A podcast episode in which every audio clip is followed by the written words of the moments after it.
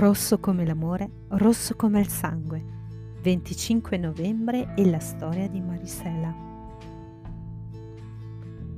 Ho provato più volte a scrivere l'incipit di questo post cercando di trovare le parole più adatte per affrontare l'argomento. Ho letto libri, ascoltato podcast e visto film e nonostante una buona dose di empatia, nemmeno l'essere donna è stato utile a trattare un tema così intimo di persone con le quali condivido solamente il genere, rischiando la leggerezza dei contenuti. Quest'oggi il nostro viaggio ci porta a percorrere strade impervie fatte di violenza quasi sempre all'interno delle mura domestiche e che vedono milioni di donne vittime loro malgrado, di quell'amore malsano.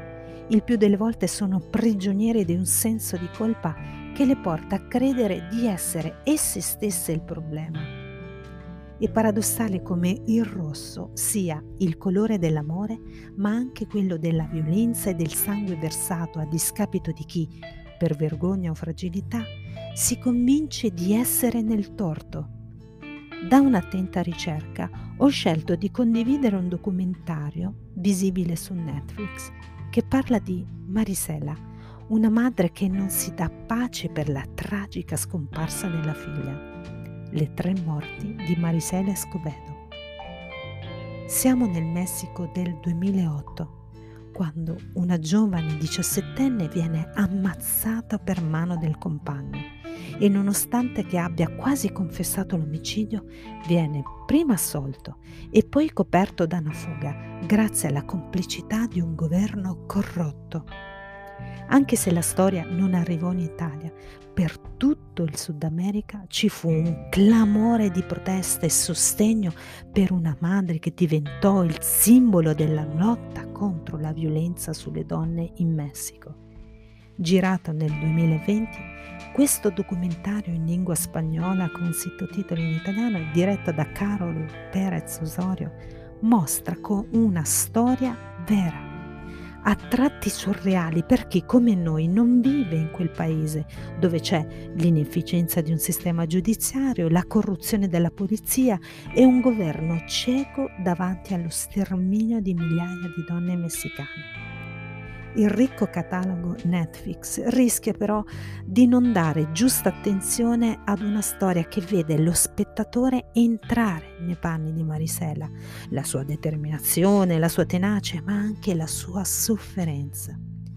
Un esempio da seguire per quanti hanno perso una figlia, una sorella, un'amica e che non si danno pace e chiedono giustizia.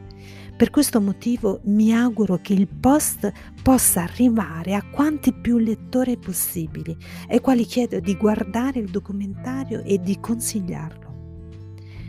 Panchine dipinte di rosso, sagome spezzate, ma soprattutto scarpe rosse.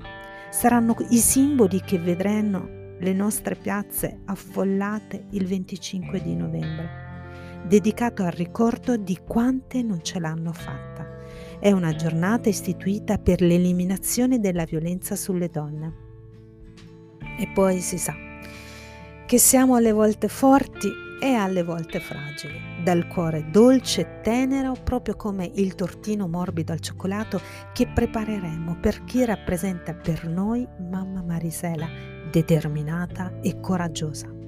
Ingredienti 130 g di cioccolato fondente, 3 uova, 50 g di zucchero a pelo, 50 g di burro, 30 g di farina, del sale quanto basta e zucchero a velo per la decorazione.